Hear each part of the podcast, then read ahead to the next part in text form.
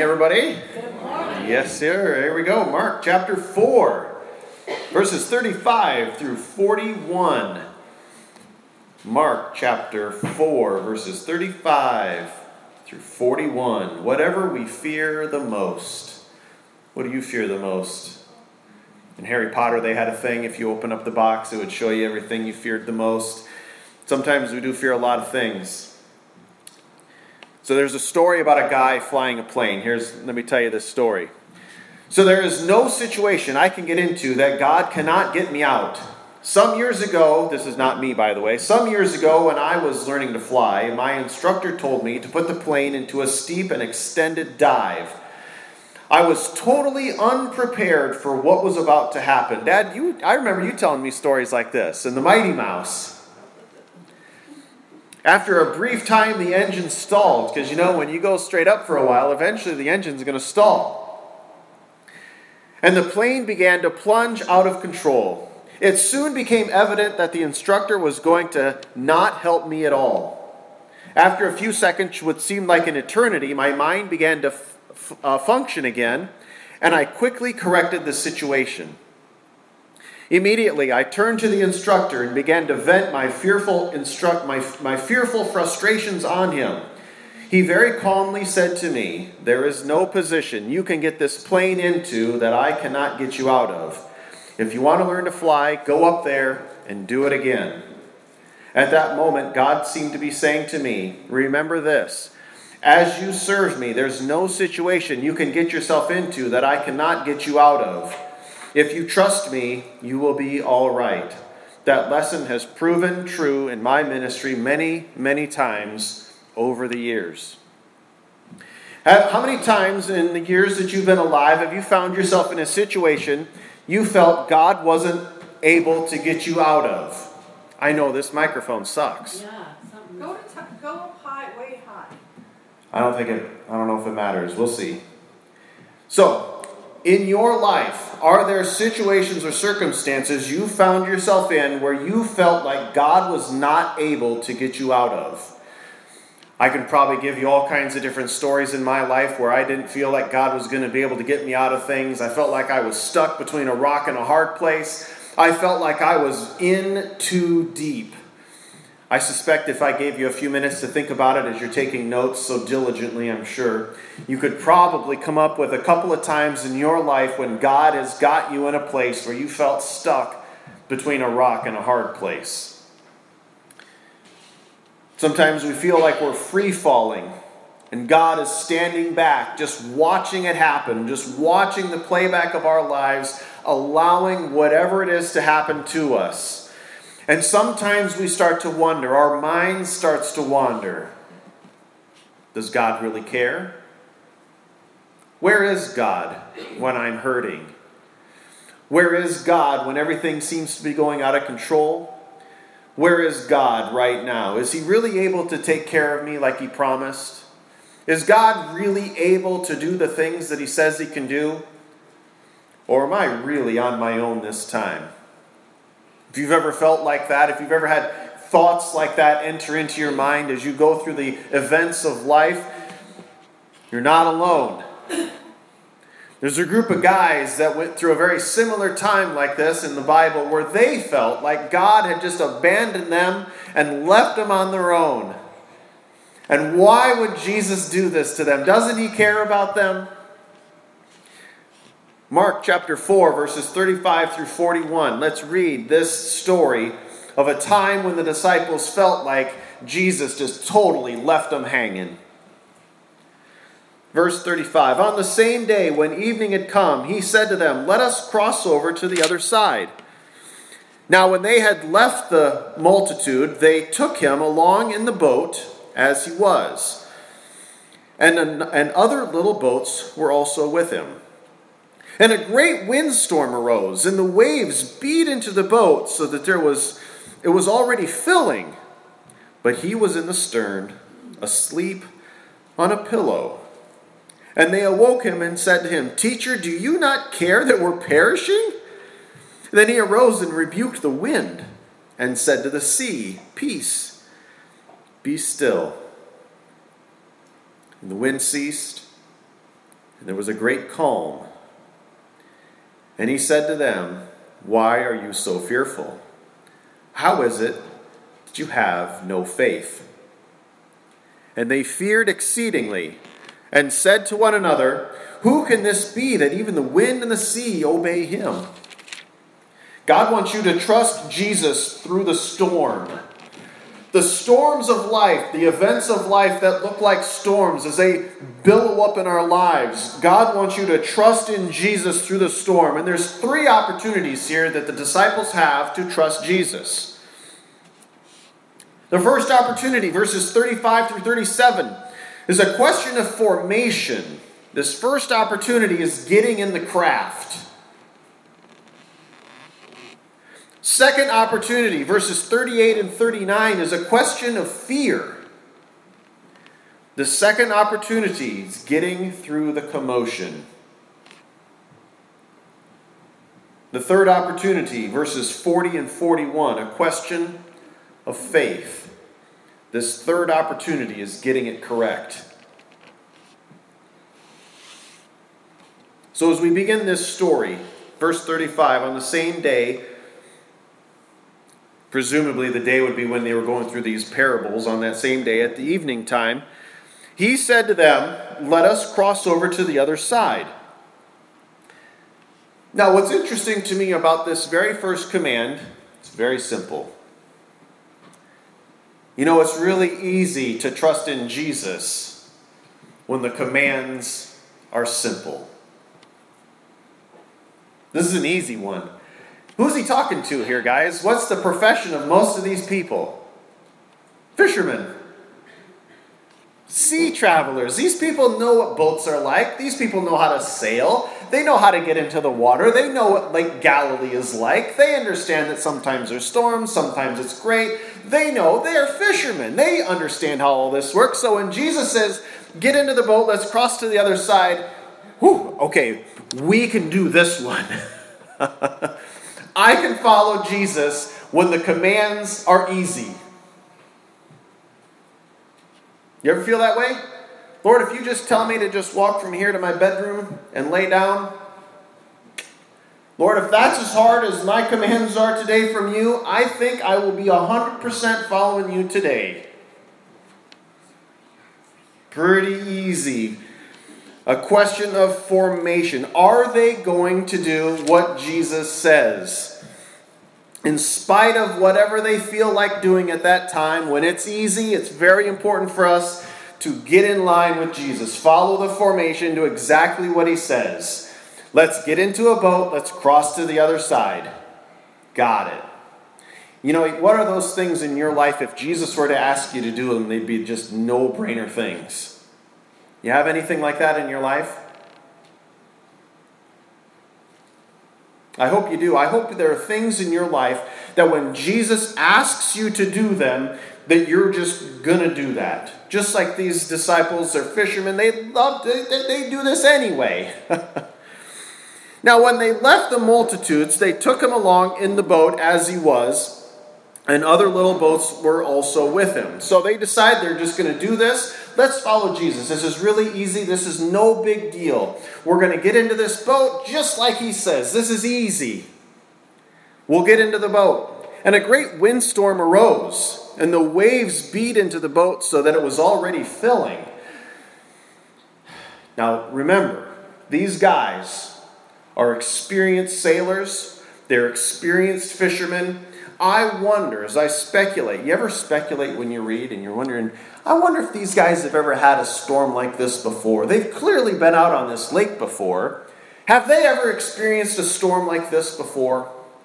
I wonder if they have. Certainly, they've experienced storms kind of like this before. Did they get bent out of shape like this in those times? Or are they just mad because Jesus is there and he's not doing anything? or so they think. The boat's filling with water. Imagine this it's evening time. This is not during the day, it's maybe at night, probably getting dark. It's hard to see. You can't really tell if, you know, when it's when it's daytime out and you see the storm clouds coming, you can at least see something. This is nighttime. It's hard to see. It's evening. How hard is it going to storm? Did they see the clouds rolling in? I don't know. But the storm is causing water to come onto the boat. But they were faithful to Jesus. So far, so good. Jesus said, Get in the boat, and so they did.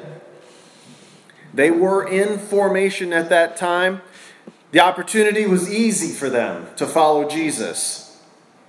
But as we get to verses 38 and 39, this question of fear starts to pop up.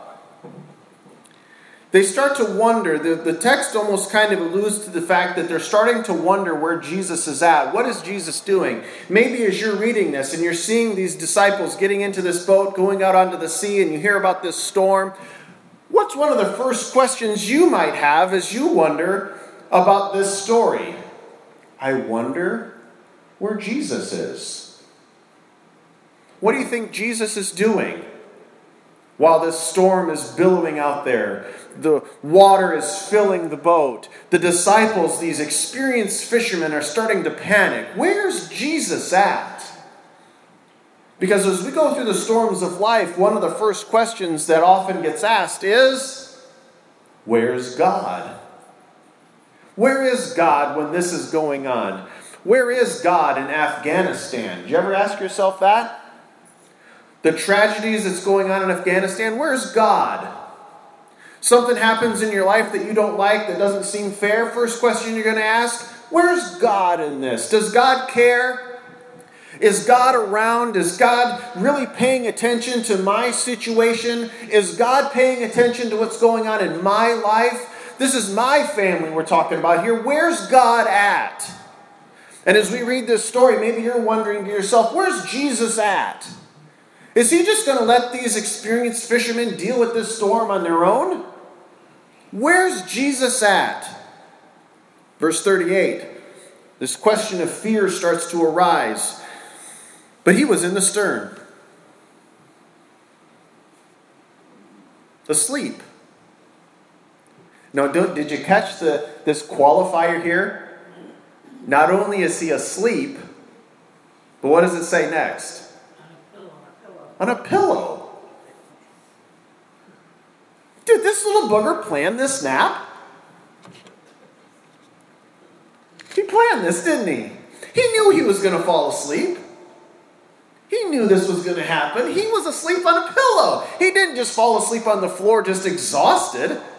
He would have had to have found this pillow. Maybe he knew there was a pillow in the stern. And that's why he went there. Did he know there was going to be a storm? Did he know there was going to be a pillow there in the stern? It's evening time. I wonder if he's tired. He's been teaching all day. Poor guy's probably exhausted. And he leaves these poor fishermen, these poor disciples, all on their own to fend for themselves. What a guy, huh? Where's Jesus in the midst of the storms? Asleep on a pillow.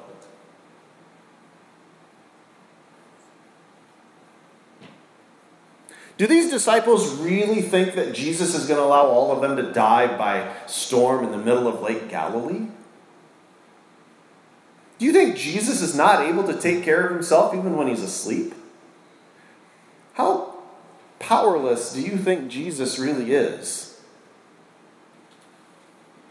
I believe that my Savior is so powerful that even if he was sleeping, he could probably take care of me better than I can take care of me. Do you agree with that statement? Even sleeping, he can take care of me better than I can take care of me, fully rested and awake. Yet, these disciples are fearful out of their minds. Experienced fishermen out on Lake Galilee with the Savior in their midst can't hardly handle this. How many times do you identify with the disciples, huh? because as we go through the trials of life, even though the Savior is right with us, because he said something about never leaving us, didn't he? Did anybody else read that at some point? I will never leave you nor forsake you. I will be with you always until the end of the age. He sits at the right hand of God the Father right now. Do you believe that? And he lives forevermore at the right hand of God the Father to intercede for you. And he forever lives to make intercession for you. He pleads your case on your behalf to God the Father. And when you feel the lowest, is when he's the strongest. Tell me about your Savior. Even sleeping, he's more powerful than I could ever imagine. And if that man wants to sleep, I say we let him. he's got it, guys. He's fine. And he'll take care of us through the most difficult storms of life, and he could do so better sleeping than we can fully awake. But these guys are so afraid. This opportunity to trust Jesus this second opportunity, getting through the commotion, how do you grade them this time? You know, it's real easy to trust Jesus that He can take care of us when the commands are easy. Get into the boat, fishermen. no problem. That's really easy to trust Him. What about when the storms are brewing and He's down in the stern asleep? Do you trust Him then? Is it just as easy to trust Him at that point in life? What is the answer to that question, guys? Is it just as easy to trust Jesus in that moment as it was the first opportunity? Yes. Yes. Everybody else awake? Thank you, June. Is anybody else awake? Yes. It is just as easy to trust Jesus in the commotion of the storm when he's asleep in the stern as it was that first opportunity when he asked them to do something that they've done a million times. It is just as easy. But this is when they start to fail, and it's when we start to fail. The commotions of life get a little too overwhelming for us. We start to wonder, we start to put our own trust in our own selves. And we forget so quickly that a sleeping Savior is more able to take care of us than we at our best strength. And I don't think they did as good this second time as they did the first time.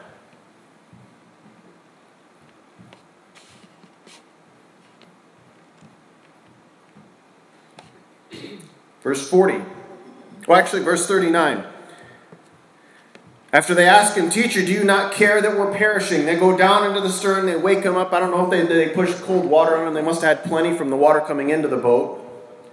Did they take some of that water, splash it on him? Did they push him? Did they wake him up? Did they pull him up? They take the blankets off him? They pull the pillow up from underneath his head? I don't know how they woke him up. Teacher, do you not know or care that we're perishing? He arose and he just chewed him out. Is that what it says? We might want it to say that. He yells at him and says, Guys, don't you believe in the Savior? I can take care of anything. Is that what he says? No, that's not what it says. He arose and he rebuked the wind and said to the sea, Peace, be still. And the wind ceased, and there was a great calm. Two seconds, it's all over all this worry, through all of this commotion, all of this effort that these disciples are putting into dealing with this commotion of the storm, Jesus gets up and in two seconds, it's over. Just like that. How much of us spend so much time worrying about so much commotion, and the power of our Savior can take care of it in about two seconds? Peace, be still, and the wind ceased. It's a lot harder to trust when it's on our terms. Or so we think. Or so we live out so many times. So we've seen a question of formation, that first opportunity, getting into the craft. A question of fear, the second opportunity, getting through the commotion. And this third opportunity, verses 40 and 41, a question of faith. This third opportunity, getting it correct. Verse 40, he said to them, Why are you so fearful? How is it that you have no faith? What is the correlation between fear and faith? As they're going through that storm, these experienced, rugged fishermen should have known how to handle this. I'd like to think that they've been through a couple of storms in their days. At least one of them had to have been. Sea of Galilee was known for its storms. That wasn't the first storm that had ever happened on Lake Galilee. Why are you so fearful? You ever stop to wonder if that's what he would say to us as we're going through some of these events of life? Something happens to you that you don't like. Maybe you lost a job. Maybe something happened. And you start to question things. Wonder where Jesus is at. I bet he's asleep at the stern. Lost my job. Jesus is asleep at the stern. Obviously, that's what's going on. Why are you so fearful? How is it that you have no faith? Don't you believe that I can take care of this stuff? Don't you believe that I'm more powerful than the wind and the waves? Do you not believe that I'm more powerful than the storm that surrounds us? All of these events that happen in our lives, Jesus is more powerful than any of them.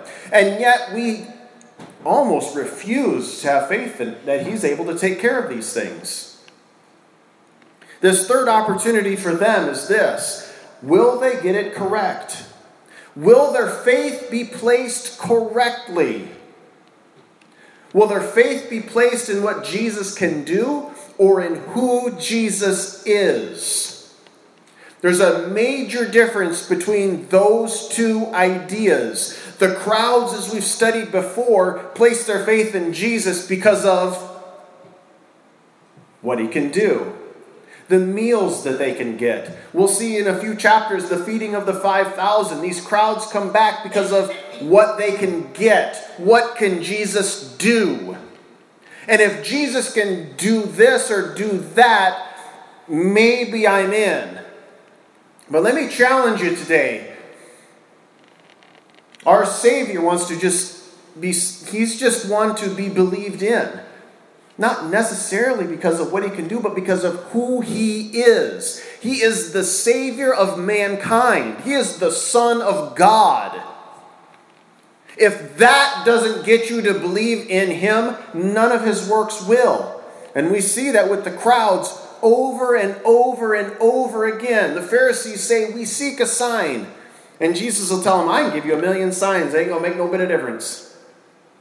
You need to believe in me for who I am the Christ, the Son of God. Remember, that's what he asked Peter in Matthew chapter 16 Who do men say that I am? You're not just a feeder of the 5,000. What did Peter say? You are the Christ. And you can just see Jesus going, Ah, finally, they get it or at least he gets it. Do you see Jesus as just simply one who can calm the storms in your life? Or do you see Jesus as the risen Son of God who is able to redeem you from all of your sins? These guys had this third opportunity to place their faith in Jesus, to trust him in the midst of this storm and get it correct finally. And they feared exceedingly and said to one another, Who is this that can even that even the wind and the sea obey him? See, they were afraid of this storm. They needed to realize that there's one more powerful than this storm. These storms that happen in our life seem really big and really overwhelming and really big. Like, I just don't even know if I can handle this. And we sometimes will we'll start to retreat and we'll start to worry about all kinds of stuff. Do you realize that there's one larger than these events of life that can handle those events of life? He could even handle it sleeping at the stern. Is that who your faith is in? These disciples had this last chance to get it right. This question of faith. It's on His terms, not our terms, and not just when it's easy. We need to believe in him for who he is. Who does he say that he is? Not just what do we want out of him. Can we just get a buzz on this whole Jesus thing? Can he just give me, if he gives me a million dollars, I'll think about it. You know, if he gives me this or gives me that, I'll think about it. You know, maybe I'll go to church if this happens. No. Who is Jesus? Is he one mightier than the storms of your life? Is he one that you can place your faith in for salvation? Is he the one that's able to forgive you of all of your sins? Is he one that goes to heaven to prepare a place for you? Or is he just this like man upstairs who just can give you stuff whenever you tell him to? Our idea of who Jesus is is really challenged in this passage. And I hope it forces us to see Jesus as who he really is as we go through the storms of life. Sometimes God puts you in a place in life where He wants you to take the plane up high so it'll stall out, so that in the midst of what's going on, you'll learn to trust Him for who He really is and not just what He can do. It's our challenge for us today. Believe in Jesus for who he really is, not just what he can do. And trust him through the storm. Not what he can do in the storm, but trust Jesus in the storms of life. Let's pray.